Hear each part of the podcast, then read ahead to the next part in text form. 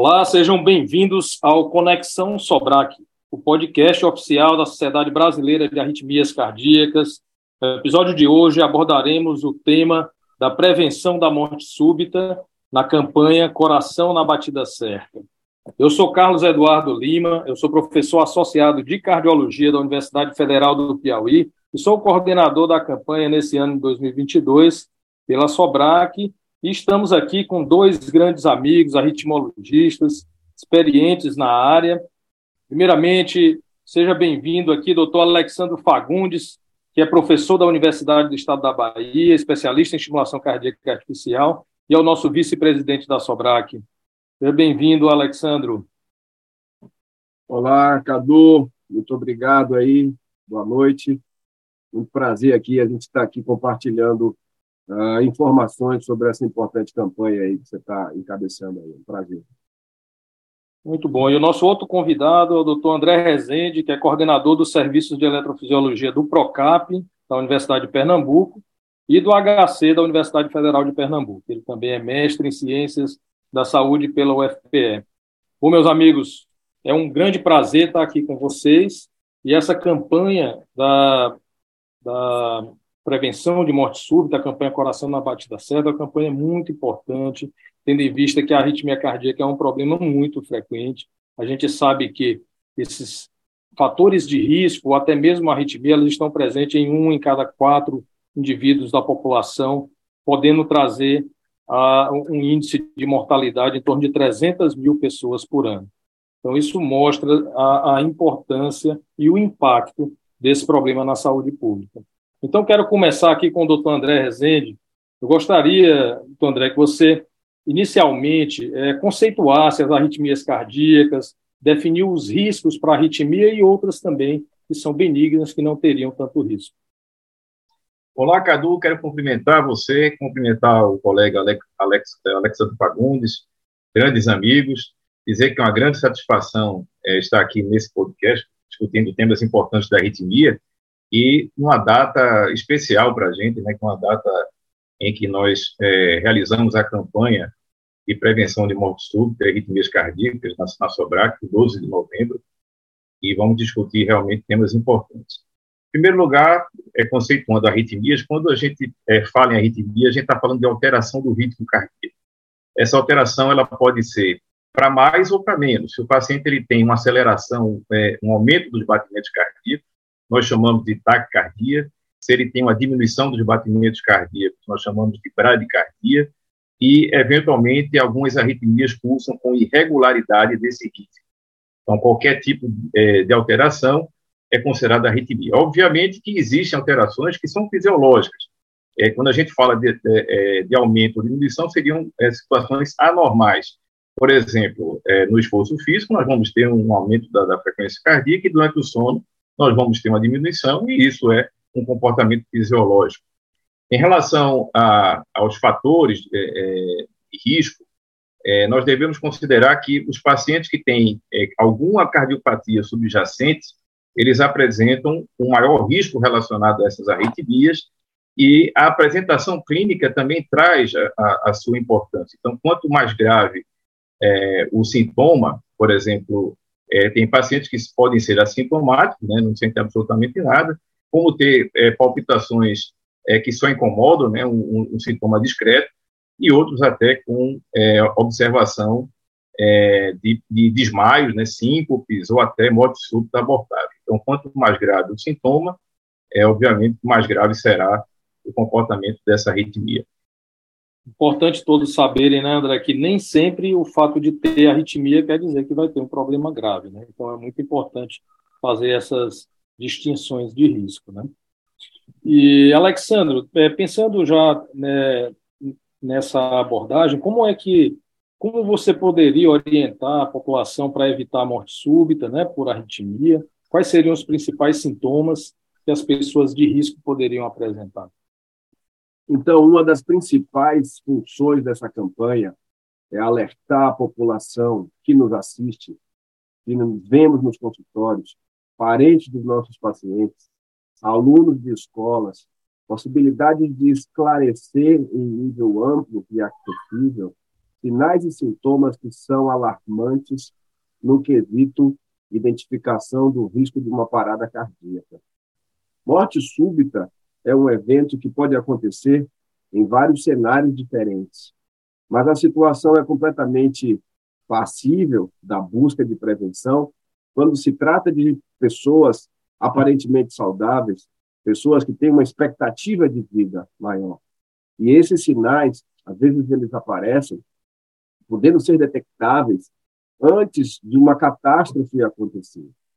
Tonturas com sensação de desmaio, palpitações, dor no peito aos esforços, dificuldade de realizar atividades corriqueiras, como um cansaço desproporcional ao subir um lance de escada, palpitações ao realizar algum esforço, e mais importante ainda, quando se identifica adequadamente um histórico de uma emergência, de um desfecho trágico como esse, em algum parente próximo.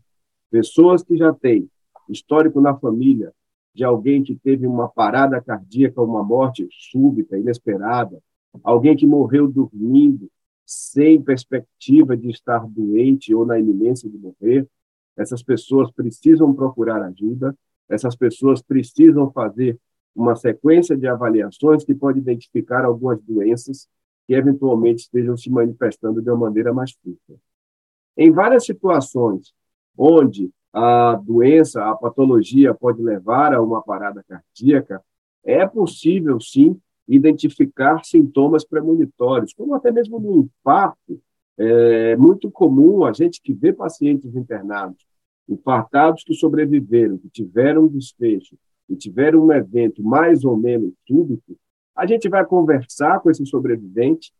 Frequentemente já existiam sintomas, já existiam sinais ah, de alerta que não foram adequadamente reconhecidos. Eu acho que vale a pena até eu comentar aqui algumas experiências práticas e algumas situações anedóticas que ajudam a esclarecer. Eu tive, ano passado, um paciente, até sogro de um colega, que teve uma parada cardíaca na emergência, na vigência de um infarto agudo, um senhor atlético, na casa dos seus 70 anos, um militar aposentado, Uns 15 dias antes, ele vinha sentindo uma opressão no peito quando ele fazia uma caminhada, uma corrida, e ele achava que era problema de gases, e aí ele se exercitava mais ainda. Às vezes ele ia fazer flexões para poder melhorar, e ele não estava melhorando, e com o tempo a coisa começou a se tornar mais frequente, mais a até que uma emergência como essa aconteceu. Então, se a gente ficar atento para que não é normal Desmaiar não é normal. Ficar com palpitações aos esforços não é normal. Ter uma limitação da capacidade que era normal antes, seja por falta de ar, seja por dor no peito. E se existe alguém na família com um histórico dessa natureza, eu acho que já fica mais fácil alertar para quem precisa procurar uma ajuda especializada.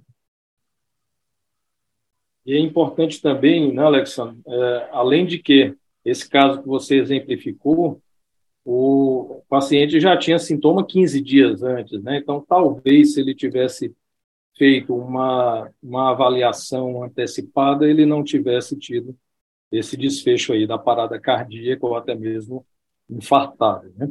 Então, isso é muito importante. Outro detalhe também que eu acho que é necessário a gente destacar é que o paciente também pode ter risco de arritmia e ser completamente assintomático.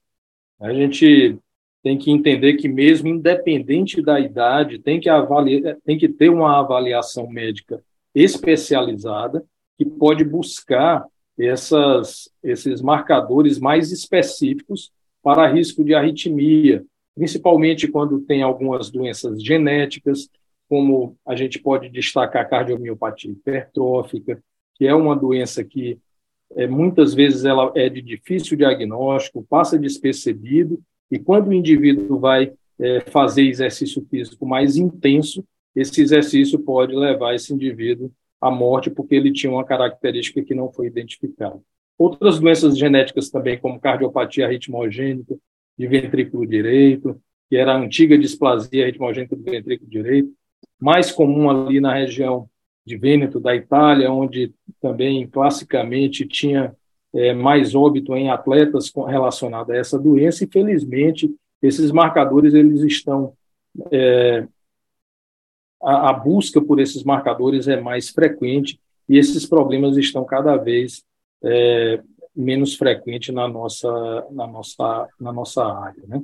Mas é sempre muito importante estar atento para identificar esses problemas e o outro problema principal que você mesmo falou, que é um paciente que pode ter um infarto. Então, aquele paciente que tem um infarto, ele vai ter uma sequela no coração, vai desenvolver uma, uma cardiopatia, que essa cardiopatia vai ser o substrato ou o caminho para aquela arritmia acontecer, e esse indivíduo também está em risco de uma parada cardíaca. Então, André, a gente, diante de tudo isso que a gente falou, a gente vê que a parada cardíaca ela pode acontecer em diversos ambientes. Ela pode acontecer no ambiente hospitalar, pode acontecer numa via pública, pode acontecer em casa. Então, pensando no, numa parada cardíaca que acontece no ambiente extra-hospitalar, em via pública, o que, que você é, orientaria a população para conduzir uma ocorrência desse tipo? Essa é uma boa pergunta, Cadu. Em primeiro lugar, a gente tem que estimular as pessoas para que não tenham medo de socorrer quem está é, passando por uma necessidade desse tipo. Né? Então, a partir do momento que você vê uma pessoa que cai ao chão inconsciente, é, você não deve ter medo é, de tentar abordar, de tentar fazer algo para ajudar, porque o que você fizer pode ser útil. Em primeiro lugar, é, é importante que a gente, é lógico que as pessoas que não têm treinamento para reconhecimento de pulso, é, vão ter uma preocupação em chamar aquela pessoa para saber se de fato ela perdeu a consciência, né? chamar ativamente é, se a pessoa responde ou se dá algum tipo de, de, de estímulo. É, em segundo lugar, é muito importante é, chamar alguém para auxiliar na, naquela, naquela condução. Por exemplo, a, você tem que estar preocupado com aquela pessoa que está precisando da ajuda naquele momento, mas é interessante que tenha alguém do seu lado para fazer coisas simples, como, por exemplo, ligar para um, um, serviço de emergência como o 192, né, que é o SAMU, é, para buscar uma, uma, uma, assistência um pouco mais especializada, é, procurar verificar se naquele local existe uma equipe de socorro ou mesmo é, desfibriladores automáticos disponíveis né, que possam auxiliar na, naquela condução. E, obviamente, que a partir do momento que você detecta que aquela pessoa não responde e que não está respirando, é importante também iniciar as manobras de reanimação cardiopulmonar, que basicamente né, é, a gente pode resumir é, pela massagem cardíaca é, externa, que é a coisa mais importante para tentar salvar uma vida. E cada, cada minuto que você retarda esse tipo de assistência, você diminui em, cerca de 10% a possibilidade de um paciente sobreviver, é, a ponto de que a partir de 4, 5 minutos a chance de sobrevivência é, ela é muito remota. Então é muito importante que aquele atendimento seja feito inicialmente. É isso, e deixar claro também que muitas vezes, quando a pessoa não sabe reconhecer a parada cardíaca, se ela fizer aquelas manobras de massagem cardíaca no peito dessa pessoa, vai causar um desconforto, mas não vai causar nenhum dano. Né? Então é importante que, se estiver na dúvida, deve sim iniciar as manobras de ressuscitação cardiopulmonar, porque se aquele indivíduo estiver mesmo em parada cardíaca, quanto mais rápido ele for, mais chance o indivíduo vai ter de sobreviver.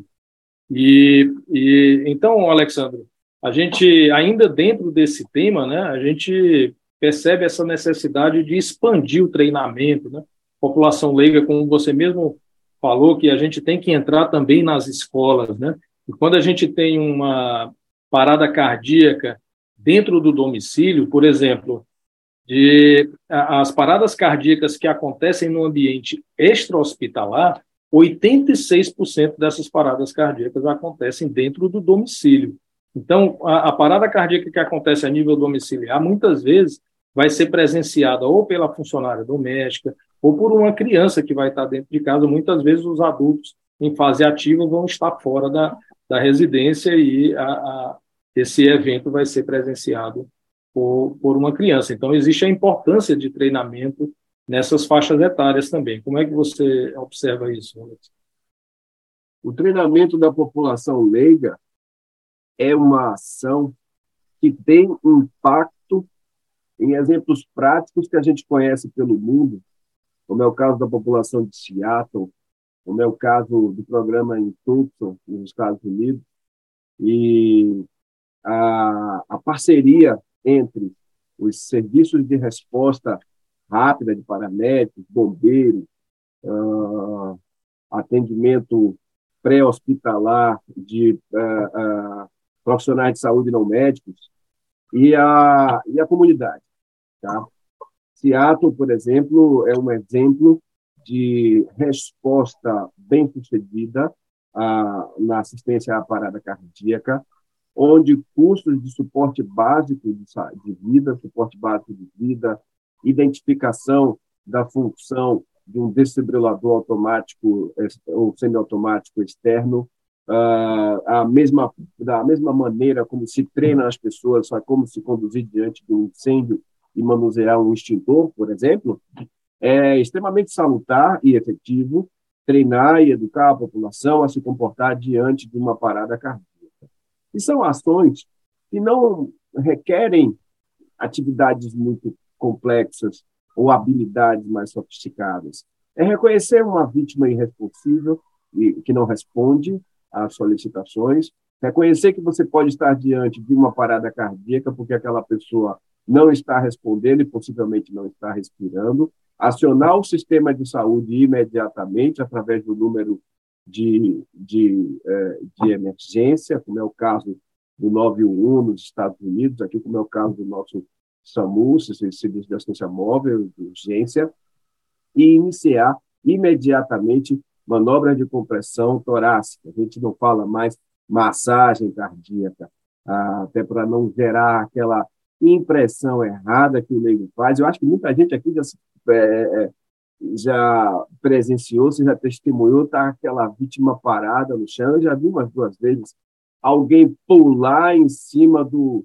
do, da vítima, do paciente, e começar a massagear a parede anterior do tórax como se estivesse realmente espalhando a mão por cima do peito. E não tem efetividade nenhuma, porque o que funciona é você manter fluxo de sangue através de pressão que se faz apertando o tórax como se fosse um pólipo em cima da caixa e uma tarde de treinamento é o suficiente para uh, exercitar, preparar pessoas que são células que vão sair divulgando e espalhando essa ação, o que é realmente muito, muito efetivo. Quer dizer, uma, um, um, um, uma testemunha, uma pessoa um transeunte que aborda um, um, uma vítima de parada cardíaca imediatamente, chamando o SAMU e fazendo compressão torácica correta, faz toda a diferença e aumenta muito a chance de sobrevivência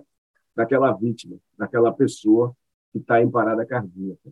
E isso pode ser é, é, é ventilado e colocado nas escolas, nas, é, no, nos, nos treinamentos de a educação e segurança em empresas, como se tem, por exemplo, brigada de incêndio, para se uma empresa grande, que são os funcionários que têm um treinamento para se comportar diante de uma emergência, o treinamento necessário para se comportar diante de uma parada cardíaca também é muito bem-vindo.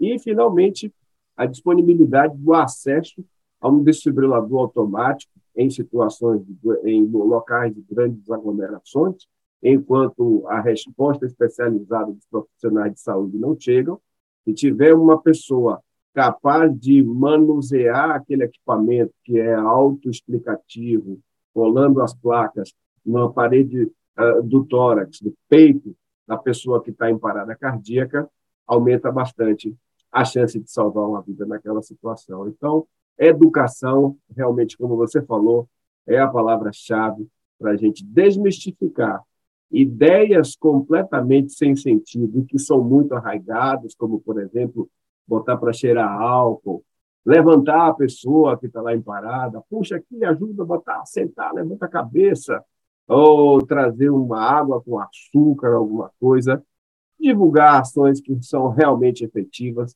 que é, antes de tudo, acionar o SAMU, iniciar a compressão do tórax e prover a chance de uma desfibrilação imediata. Assim, aproveitando o que a Alex falou, né, a gente vê uma cena muito comum até em jogos de futebol, é, ou mesmo em ambientes públicos, né, quando a pessoa perde a consciência, um monte de gente em volta e tira a camisa e começa a, a abanar, né, para ver se aquilo ali vai aumentar a oferta de oxigênio para aquela pessoa. Isso é uma, uma, uma, medida completamente inútil, né? Você deve, é, se o paciente ele está respirando, você deve dar, inclusive, espaço, né, para que ele tenha condições de respirar melhor, é, desobstruir as vias aéreas, né, deixar ele numa posição mais confortável. E, obviamente, que se ele não está respirando e, e, e, provavelmente não tem batimentos cardíacos, como o Alex falou, ele tem que se iniciar as manobras de reanimação cardiopulmonar. É muito importante assim tudo que tudo que foi falado, né, para que a pessoa não tenha medo, né, de abordar e de ser aquela pessoa de se responsabilizar ali por atender, mesmo não sendo um profissional de saúde, aprender mesmo a, a fazer massagem cardíaca com qualidade, como o Alexandre destacou, que é fazer uma massagem no tórax não resolve, tem que ser compressão forte, o tórax tem que descer 5 a 6 centímetros para que ele possa ser efetivo, e o choque rápido. Né? Então, por isso, o desfibrilador externo automático é muito importante. Diante disso, a gente vê que é a necessidade de sensibilizar os gestores né, para que eles coloquem desfibriladores externos em pontos estratégicos, principalmente nos locais públicos que tem muita circulação, feiras de eventos, aeroportos, eh, estádios de futebol, todos esses locais já existe legislação que obriga a presença de desfibriladores externos automáticos e a população, de uma maneira geral, tem que ser treinada. Então, o que, que podemos fazer? Temos que sensibilizar os empresários então, os empresários têm que entender que todo o seu arsenal de funcionários tem que ser treinado nisso, e aí a gente entra nas escolas e dessa forma a gente consegue difundir cada vez mais esse ensinamento para o leigo, para que ele não tenha medo e que ele assuma mesmo o protagonismo de salvar uma vida de uma pessoa é, que é acometida de uma morte súbita num, num ambiente público. É, e agora, assim, falando um pouco da área mesmo da arritmia cardíaca, entrando aqui um pouco na eletrofisiologia, aproveitando a expertise dos nossos convidados, quero perguntar aqui para o doutor André Rezende, como, como eletrofisiologista, quais são os avanços atuais da especialidade e como essa especialidade ela pode impactar na estatística atual da morte por arritmias cardíacas. Pois é, Cadu. É, a eletrofisiologia cardíaca é, terapêutica, ela se inicia ali por volta do, do início dos anos 90, né, ainda no século passado. E se a gente for pegar dos últimos 30 anos, né, que a gente está tá praticamente completando aí um pouco mais de 30 anos da, da eletrologia terapêutica, os avanços são enormes. Né? É, inicialmente se tratavam arritmias mais simples, é, procedimentos menos complexos, e hoje é, existe a possibilidade de se tratar substratos é, extremamente complexos de pacientes com arritmias relacionadas a cardiopatias estruturais avançadas e até mesmo é, a possibilidade de se fazer intervenções sem a necessidade do, do da exposição radio, radioscópica, né, do raio-x, é, que é um, uma limitação para o, o, procedimento, uma vez que a gente tem que visualizar os catéteres. O sistema de mapeamento hoje permite, associado com outros métodos de imagem, que você possa fazer procedimentos praticamente sem utilizar a radioscopia. São os avanços, as formas de energia, os catéteres, o sistema de mapeamento. Cada vez mais é, é possível abordar mais arritmias, né, arritmias que é, é, alguns anos atrás seria praticamente inviável né, de você abordar invasivamente, e isso, é, sem dúvida, que vai impactar né, na redução de, de eventos e de, até de morte súbita em pacientes com algumas doenças cardíacas mais graves. Importante saber que são casos específicos né, e que têm realmente a sua indicação e que tem tratamento para isso, para alguns problemas. Né? E, Alexandre, agora voltando para a parte de estimulação cardíaca, né, que usa os aparelhos implantáveis, quais são os avanços e como essa especialidade também pode impactar de maneira positiva na população geral? O impacto é fácil de ilustrar já vista que até a década de 50 não existia outra forma de salvar uma vida com problema elétrico, como é o caso da falência, o colapso total do sistema elétrico do coração com parada elétrica, com bloqueio atrioventricular. que não o implante de um marca-passo. Todo mundo conhece, já ouviu falar, tem noção do que é uma pessoa com um marca-passo, com aquele reloginho colocado aqui debaixo do peito, vivendo uma vida normal, circulando entre nós, trabalhando e até mesmo praticando atividade física. Contudo, até 1957, não era possível se salvar uma vida com um recurso como esse.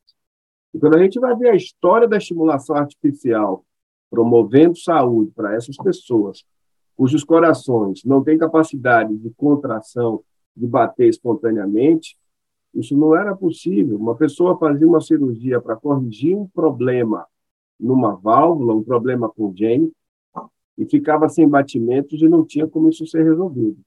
Até que se conseguiu viabilizar aqui uma bateria, uma bateria com uma longevidade suficiente para a pessoa sair andando, se locomovendo por aí, foi acoplada a um sistema de transistores que manda essa energia reconhece a necessidade e estimula o coração através de um eletrodo colocado, inicialmente direto no coração e hoje através de veias, sem precisar abertura, sem precisar de uma cirurgia maior.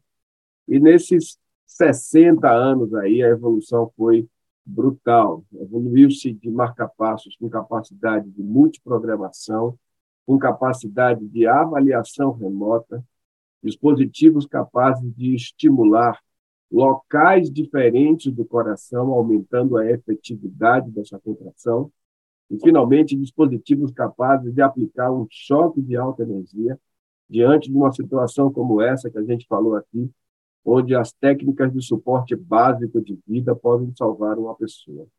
Esses dispositivos se chamam desfibriladores implantados.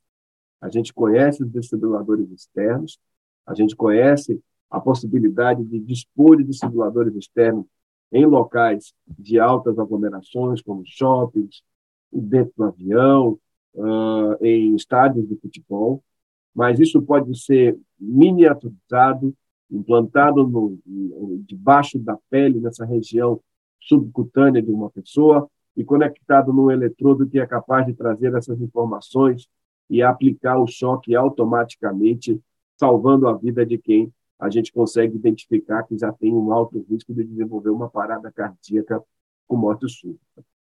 Então, o desfibrilador é a evolução de um marca-passo que, além de regular, checar os batimentos, manter uma determinada frequência, tem uma bateria conectada a um sistema de capacitor que armazena energia muito rapidamente e aplica um choque, revertendo esse ritmo. Mais ainda, hoje já é possível, através desses de dispositivos de estimulação artificial, monitorar o ritmo dessas pessoas. Pacientes que têm desfibriladores ou marcapassos é, de última geração, com arritmias complexas, eles podem ser monitorados pelos seus médicos, mesmo quando estão em casa, com a disponibilidade de transmissão por via web das informações que estão ali registradas nesses dispositivos. Então, a estimulação artificial, quer dizer, a capacidade de implantar dispositivos que gerenciam, estimulam, aplicam choque e fazem diagnóstico em pessoas com cardiopatias complexas, aumentou muito a longevidade, a expectativa de viver para essas pessoas e facilitou muito o tratamento uh, de, uh, por, na cardiologia para uh, viabilizar mais qualidade de vida também, mais chance de cura e aumento da efetividade das medicações que a gente já faz em termos uh, concomitantes. É importante, né, Alexandre, que a gente sabe que realmente esses dispositivos eles têm um certo custo, né?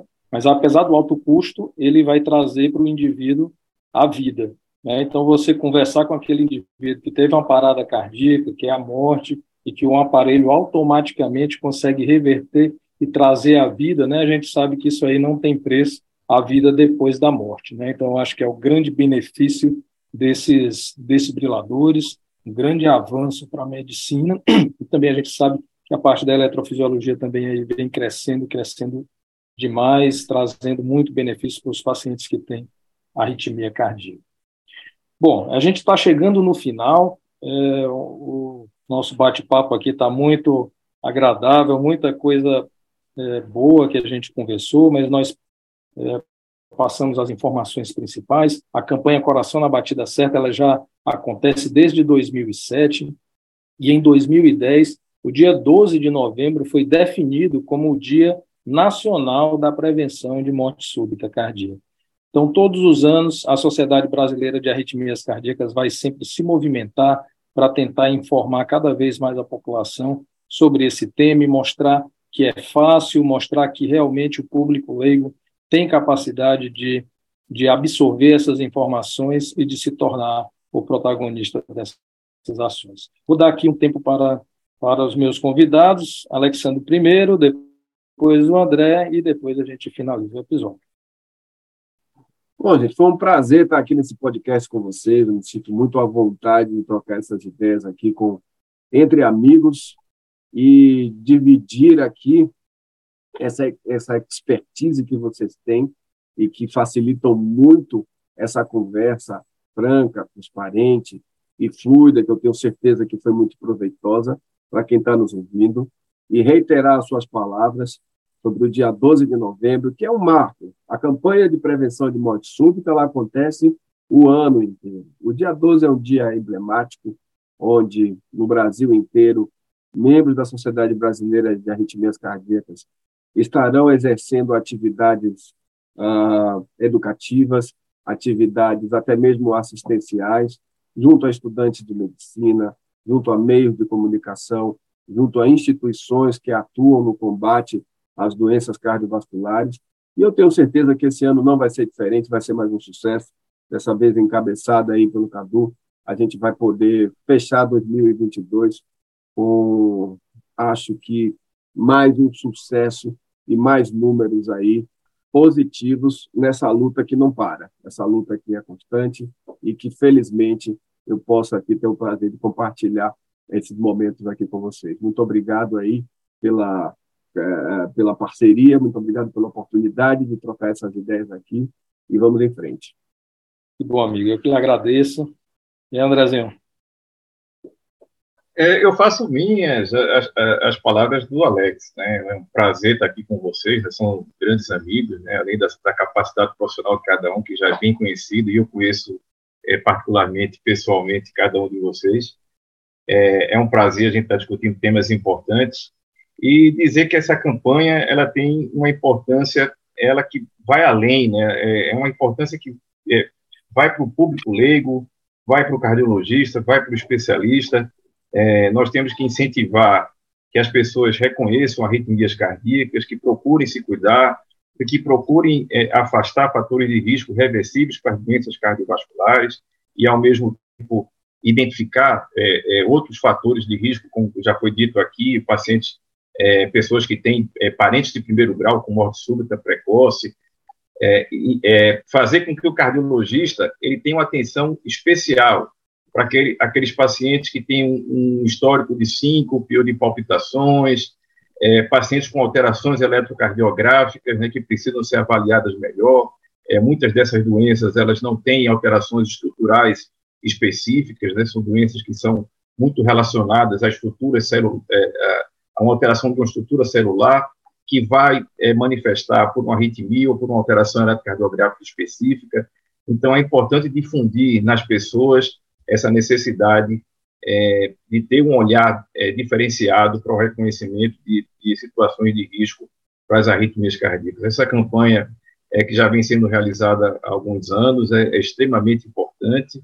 Né, toda a comunidade da, da arritmia brasileira ela se envolve é, é, nessa data, né, para tentar é, fazer ações nesse sentido, e eu tenho certeza que esse ano não será diferente, né, teremos uma campanha muito proveitosa, e parabenizo mais uma vez a Sobrac pela iniciativa, e a você, Carlos Eduardo, nosso querido Cadu, que está à frente desse processo. Um grande abraço a todos. É, muito obrigado aí novamente a vocês, Alex Fagundes, André Rezende, e agradecer também aos ouvintes que estão nos acompanhando aqui até agora.